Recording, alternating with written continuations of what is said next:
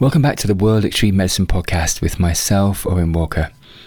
In this episode, I'm talking with Carl Betts on critical analysis causing critical mental health. Carl is no stranger to the podcast, and we've had him on quite recently. And we're going to be talking about his reflections on critical analysis within paramedic practice. So, Carl is a paramedic and a quality improvement fellow based in Sheffield, working for the ambulance service.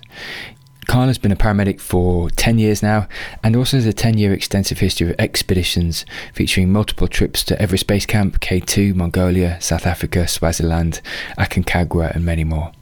So he's recently written a piece of reflection that's about to be published in the College of Paramedics Insight magazine titled Where Critical Analysis Becomes Critically Unhealthy. So, in this episode, we thought we'd examine this article, Carl's motivations for writing it, and pull out some of the salient learning points.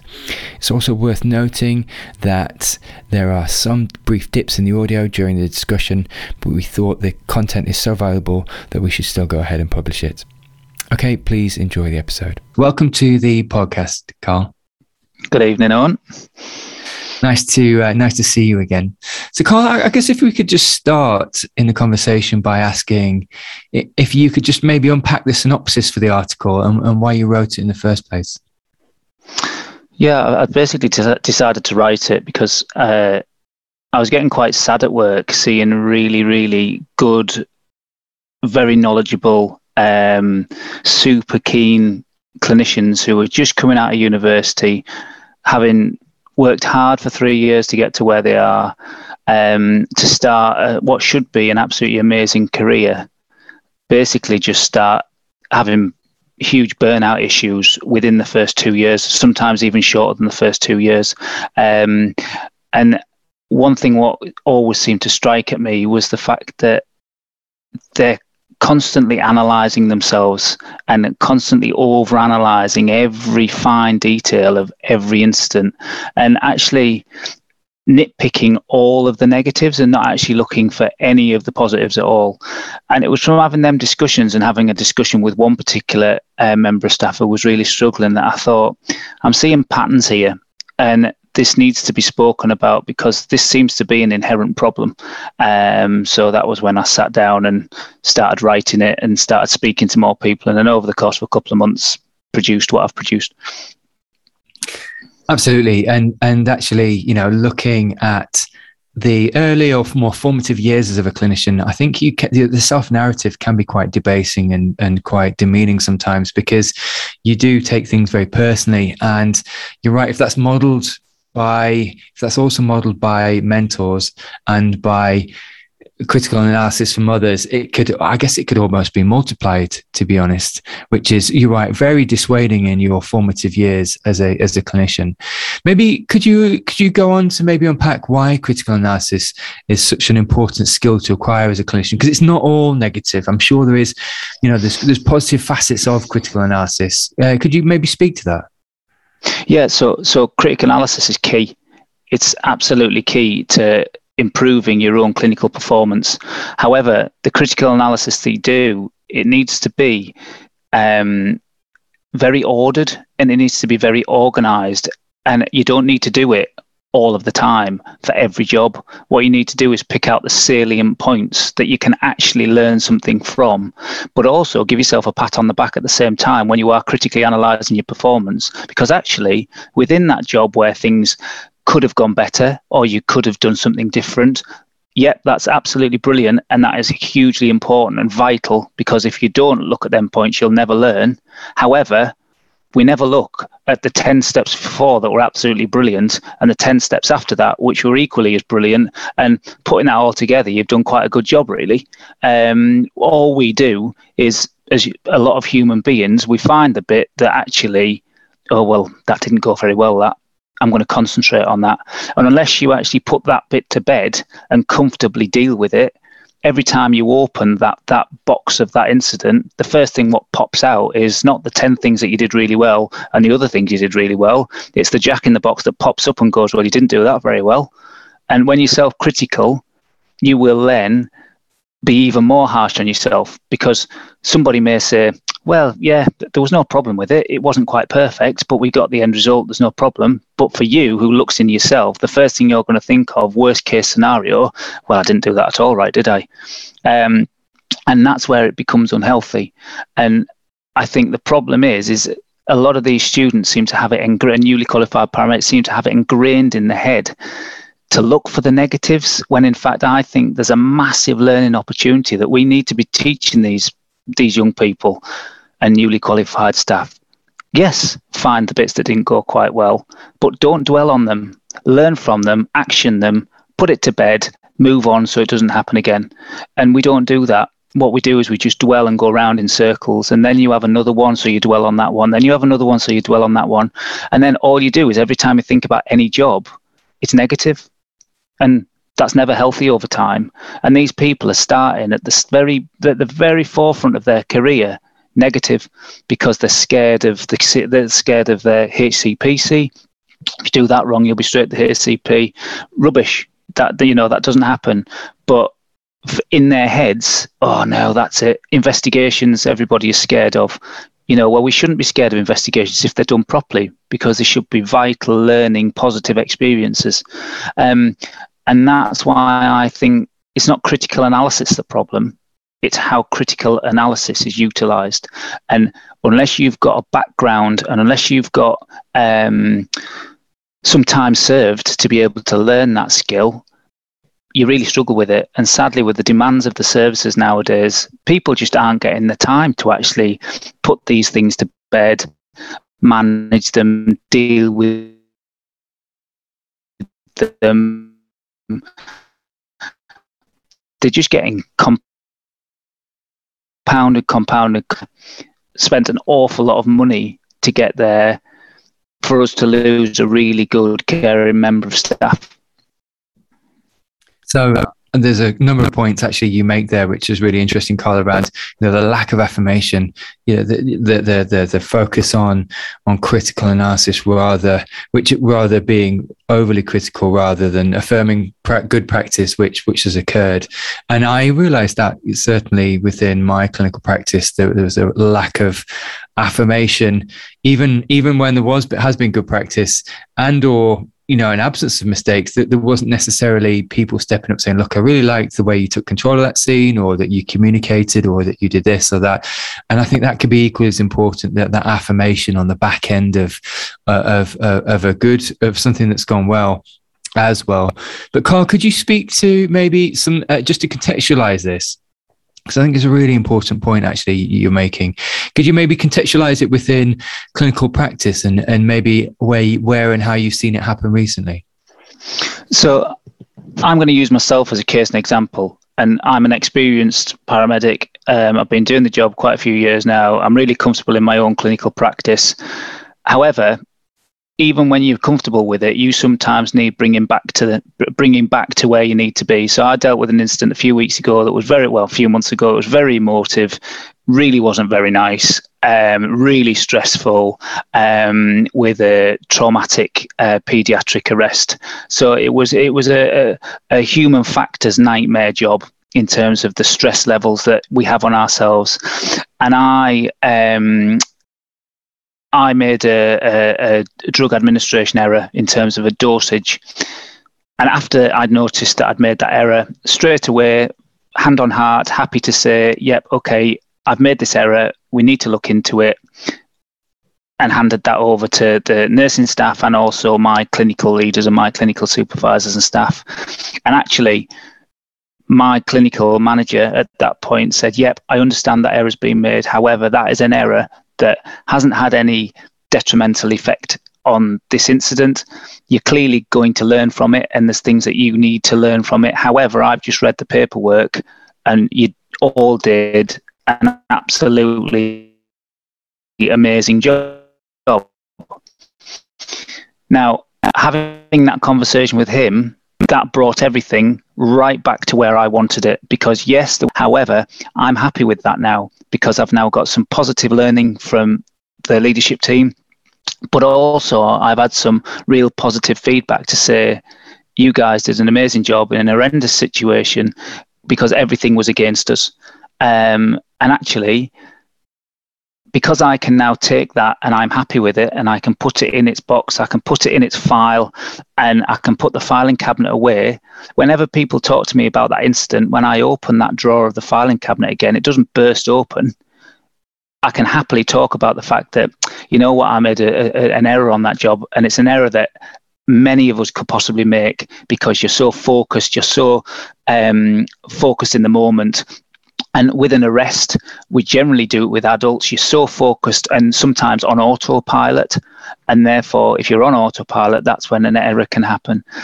Now, that was a really good experience for me because it came at the end of writing this piece. And what I was able to do was put myself in a newly qualified person's shoes on one incident and prove that actually, yes, you can learn from things when things don't quite go right, but you have to put you have to put it to bed and you have to manage it in any way, shape, or form you can, not dwell on it. Now, if I hadn't have spoken to um, that senior leader and I hadn't openly said, you know what, I've made this error, uh, we need to talk about it, all I would have done was stewed on it. And all I would have done was gone round it, and all I would have done was not think about the really good stuff that we'd done for for, the, for that little that little kid. I'd have just concentrated on that one five second incident when actually the whole incident that lasted 35 minutes from Jog coming into to to end of incident at the hospital, we don't look at that. Whereas thankfully, I've now put it into um, perspective and have done, and that's what I'm trying to instill in the colleagues that I work with now. That's really interesting. You speak to a, a, lot of different concepts there, Carl, and around sort of mentally, and you speak in the in the piece around this as well about mentally filing away in, in an appropriate cabinet, sort of psychological cabinet, really, and in a in a cognitive space. And and you're right, reframing the the piece so it's not seen in a negative light. It's seen in a, a positive and also a learning light uh, uh, uh, and way when you recall the, the the memory. Now i think you've you've really nicely illustrated how far it can go and how, how it can go too far within the critique whereby you just remember that five minute segment. You don't remember a why you were there in the first place or b some of the really good stuff which which which which came about from that could you maybe speak to a how we can change the narrative from this negative framing of critical analysis in the debrief? Because, like you said, you know, in a debrief, we can all sort of beat ourselves up about things that went wrong in a hot debrief. Um, but when you see that happening, or when a clinician sees that happening in the moment, how can we how can we change the narrative? How can we change the discourse so that so that it starts to become more positive in in that, that fundamental 10, 15 minutes afterwards where it's really fresh in everyone's mind? I I personally think it's a massive cultural thing. Um, and I think as times change, as cultures change, as attitudes change. So I class myself as having sort of quite a modern attitude to this sort of thing. I class myself as actually being sort of quite up there in terms of how we should be doing things and how I think we should be doing things because there are times when things are done really badly. Um, and I've seen that we have witnessed it. And you sometimes just sit there and sort of cringe, really, to think, actually, that should never have happened like that. But that's the way it happened. And I think as times change and as we have discussions about these sorts of things, people's whole um, culture will change about the fact that it's good to talk about these things and it's good to talk about every aspect of it not just the not just the bad not just the good not just the ugly just every every aspect of it however at the end of it i think that we should always be framing it with a positive aspect because it's the last thing that you remember and therefore that last thing that you remember when you sort of open that box again needs to be the first thing that pops out. And i think it's instrumental on the people who are running these debriefs. They have to know what they're doing. And they have to be modern thinking. They have to be gone are the days of right you've done that wrong it's trouble trouble trouble you know which th- that does still exist in in every organization. Um, the quicker we can change this culture, the better. And I think it stems from universities. I think the only way we're going to change this is that the new paramedics who are coming through need to be educated in how to manage this healthy, how to manage themselves healthy, how to look after their own mental health. More importantly, how to look after their colleagues and what to be looking out for as well.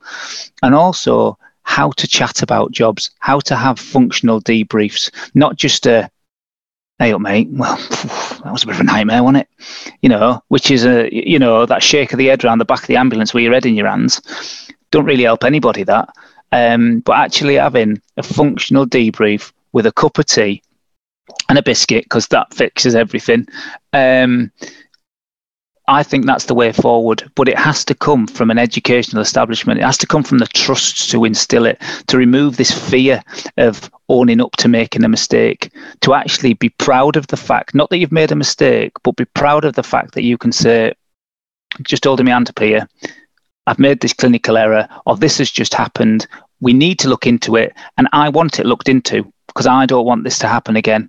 Um, and that is a total culture shift the airline industry do it. The airline industry has been doing it for absolutely years, and where we're behind them. And actually, yes, it's a different context, but very much an aspiration is what we should be doing. That it's a safe thing to say.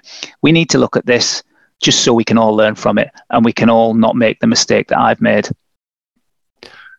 I think that's profound, actually, Carl. And you know, you speak to this this mental filing cabinet um, to both store things away appropriately and and to look at and recall them appropriately. Now, I think that's powerful. I've, I've done a lot of sessions recently on different cognitive therapies, such as EMDR therapy and CBT. And one of the prevailing concepts is that there's a capsule um, and the, the, the the misfiling of this capsule, which is the the kinesthetic, the auditory, and the visual memory, and if it's not filed away appropriately in the hippocampus, where normal memories are, are, are stored, what what it does is this capsule breaks, and you know this is more in the context of PTSD, but everything you're you're you're talking about here is is because me and you've been there. Is when you when you, when you do just focus on the negatives, this, it's almost this breaking of this kinesthetic capsule where you, you feel the emotion, you, you, you, you, you cringe or you tense up inside because you're right, you're focused on, on the problems, on everything you did wrong in, in, in that moment. And it's almost like not filing this, this capsule away into the hippocampus, but just, but it being in, in the wrong place in your mind or not indeed having context. Could you maybe speak to, because you, do mention this filing cabinet quite, quite profoundly in, in the piece and reorganizing this mental filing cabinet. Um, could you could you maybe speak to the filing cabinet in regards to not only emotive um, incidents, but the aggregation of incidents? Because I think it's it's through the aggregation of incidents sometimes that it, uh, and the and the misappropriation of of all these different incidents that can catch up with people sometimes when when they're not collectively stored away in the appropriate cognitive filing cabinet. Yeah, I mean, I, th- I, think you and I sort of sing off the same song sheet on on quite a lot of this stuff, and the filing cabinet for me is just I, I like pictures. You know, when I'm doing studying, when I'm learning, I'm there doodling and I'm drawing pictures because that's how I enjoy taking things in. Um, so therefore, I'm quite a visual person, and I enjoy the things that I can see in my head. Um, now for me it is literally just a massive filing cabinet. My head is just a big huge filing cabinet that takes in work stuff personal stuff you name it it all goes in. Now there's only so much that that filing cabinet can take if it's messy and therefore, if it becomes really messy and totally out of control, you then become anxious, you then become scared. You've got no room to put anything else in. So basically, what you're doing is standing on top of it, crushing it with your feet, trying to get as much of it in as you can. And what I try and do is I try and focus on jobs and I physically focus on them in a file. And that's how I mentally do it. I imagine that I've got this file, I've opened it up, I'm putting it in and by the time I close it, that is in a lovely ordered, chaptered. Basically, it's got an index. I know where everything is, and I put it away, and it's fine. It's there. And when I need to open it again, I can open it, and I'm not scared to open it because I'm not going to open it and see if something just bursts out and it's me in the face because I've took the time to actually put things in order. And if I can't put it in order, well, then I get help to put it in order. And that's from colleagues, that's from senior leaders, you know, that's from people saying, on this job, if you had this, would you have done that? If they say no, well then, well, what would you have done? And what would you have done different? Right, okay, that makes perfect sense that. Right, I didn't think of that because of X, Y, and Z. So maybe if I do X, Y, and Z, then I will think of that next time. And it's about doing something about it. And what people don't do is they don't do things about it.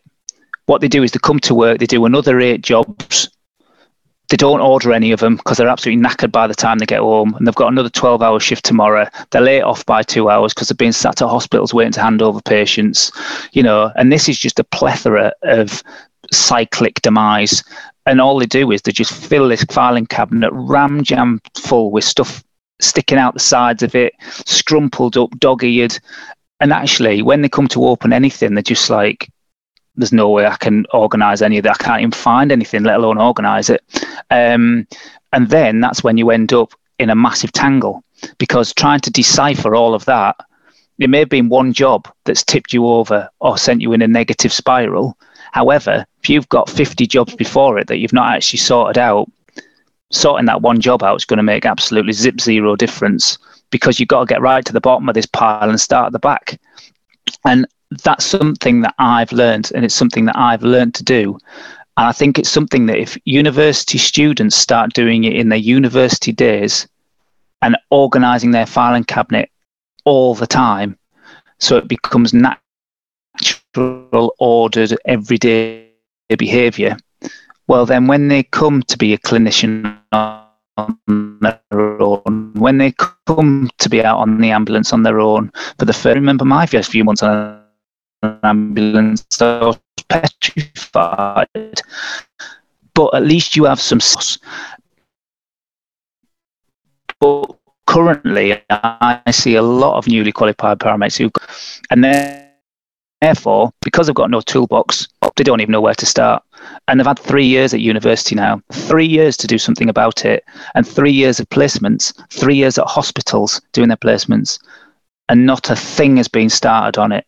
And I find that shocking. And I think that's where, and this is where this article got me going. And I was thinking, we've got to make sure that if we're not starting this from the very beginning of an educational pathway, they're already onto a loser. So, Carl, you mentioned universities, educational providers, and colleagues, which I think all are actually fundamental. And you're right, coming right back to the inception of education and and that formative pathway. What are the implications in your mind for colleagues in different roles, such as in management and leadership, to, to, to support this? Firstly, I think it's got to be acknowledged. And I think that's that if you acknowledge something, you can do something about it. Um, but currently, I don't even think it's a state of play that's actually really talked about. Um, when I've spoken about this, nobody's spoken to me about it. It's only from my my thinking and my sort of spending time musing over the idea that I've come up with this. And it's it's nothing groundbreaking. It's nothing fundamental. It's just this is an issue, and I think this is where the issue stems from. But unless you get acceptance from right the way through the ambulance service trusts, the universities, other educational providers, through the uh, students themselves, and through the newly qualified paramedics themselves, we're never going to get it changed. Um, and I think it's going to go down the same line, or I think it should go down the same line as the investigations um, and the learning that comes from investigations, not seen as a negative, negative, you're in trouble, but right, okay, so this has happened. We've got a we've got a, a, a pathway that we utilize to learn from this we all learn from it. And that now is starting very slowly, I might add, in many settings, but but is starting to hugely improve. But I think this is a part of it. Um, and I think the two naturally interlink together. Because if you're already in a slightly negative place and you end up with that letter that drops through your letterbox saying you've been invited to a clinical case review or you've been invited to a, um, a an incident meeting, well, then that's it. Your mind then goes a million mile an hour. So if you've got no capacity left in your um, cabinet, well, then you're not going to deal with that at all. So I think it's fundamentally for everybody. But I think the leadership teams have to accept there's an issue there in the first place. And when you're ringing paramedics up who are newly qualified, who've been in post six months, um, is everything okay? I noticed that you're off with a stress related illness. You know, that's got to ring alarm bells, surely. So there's some really important salient learning points from that around you right the, not only positive reframing across the, across the spectrum but also um, making sure that it's you're consistent over time and you're you, you know it's consistently being practiced. Um, so how would you advocate or indeed within the piece Carl that you write how would you would you how would you advocate sort of creating this positive mental mindset and overcoming this prevailing negative self-critique? Because it is a i think it, you're right in, in what you say Carl. It's a self-critique that does, that lasts longer than the debrief lasts or lasts longer than the, the critical analysis lasts because it's a, it's a, it's it's the silent self-critique which probably resounds within people's minds at 3 a.m. the next morning when they wake up or when they wake up for the next shift. And and actually what we want to do is is reverse that. So there's a positive self-critique or positive self-talk. Um, how mm-hmm. would you advocate doing that early on and, and getting that that narrative going?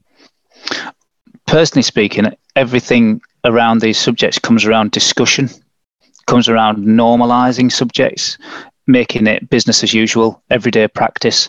Instead of when we're chatting to mates about all the problems and all the jobs that we've been to, that you know this and this and this and this, actually just talk about actually we did this and you know it was really good that. I don't know whether you've considered doing that, but it's well worth looking at. I tried this piece of kit and it really worked in this manner. Uh, but problem problem is is we always talk about the we just always talk about the nasty bits of jobs, and I don't know why we do it, but we do.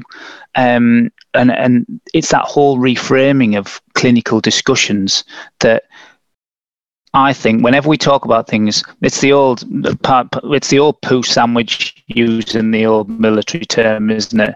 You know, you squash the, the squash the, the not so good bit in with two good bits and you make a really positive sandwich out of it you know that, that phrase has been around donkey's years. Um, but we don't do that. We don't sometimes finish the discussions on a positive and i think that is the key thing. But for me we've just got to talk about it. You've got to have these discussions so it just becomes normal.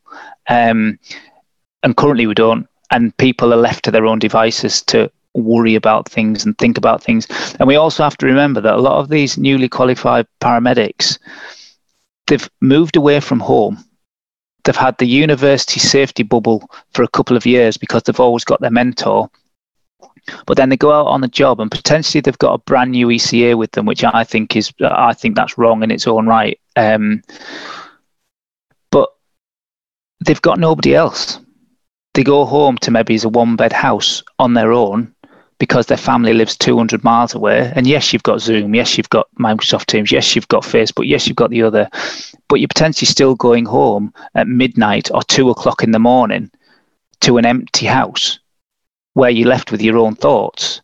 And when you're embedded in work for 40 hours a week on normal time, plus your two hours end of shift every shift overtime, so you're looking at sort of 50 odd hours a week you know, doesn't give you a lot of free time to go out and actually to, to, to, to have some downtime. And any downtime you've got may well be at stupid hours of the day when everybody else is in bed, when you're eating your lasagna at two o'clock in the morning, because that's your tea time.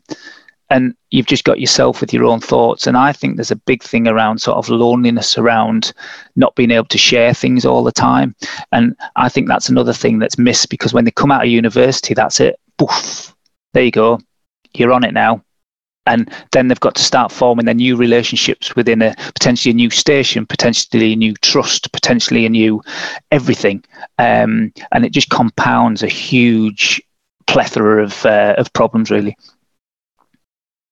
So, Carl, just looking at the sort of final thoughts really around changing the the, the negative self critique. Any any salient take homes that you would uh, advocate? So for me, it's if there's been a negative an, a, a negative outcome from for, from part of an incident, a specific part. The question for me is, how will I not let that happen again? Because if I have the tools in place to make sure that that doesn't happen again, I don't need to worry about it because I know that won't happen again. The problem is, is if you don't do anything about it and you don't have that tool in your toolbox to actually be able to act on it, action it, do something about it, well, then you're always going to have that worry that if this incident ever comes along again, you're going to make the same mistake again. So I think it's all about continual learning, which is the reflection, which is the critical analysis, but it's doing it in a healthy manner. And that's what this whole piece is about. Critically reflect, look at your practice, but make sure that you learn from the bits that need learning from and make sure you give yourself a big pat on the back when you've done really good things and make sure that they're the things that are really poignant in your memories. Um, because once you reframe it, once you do that learning, once you're comfortable with your new knowledge, then share it, let others know about it, because many people may well make the same mistake. And by sharing it, you can see that you're making a positive impact to other people that makes you feel better and therefore that job in the filing cabinet happy days job done Oh, that's fantastic. It, it absolutely is an essential narrative and an essential point. So thanks for joining me on the podcast today. Thanks very much.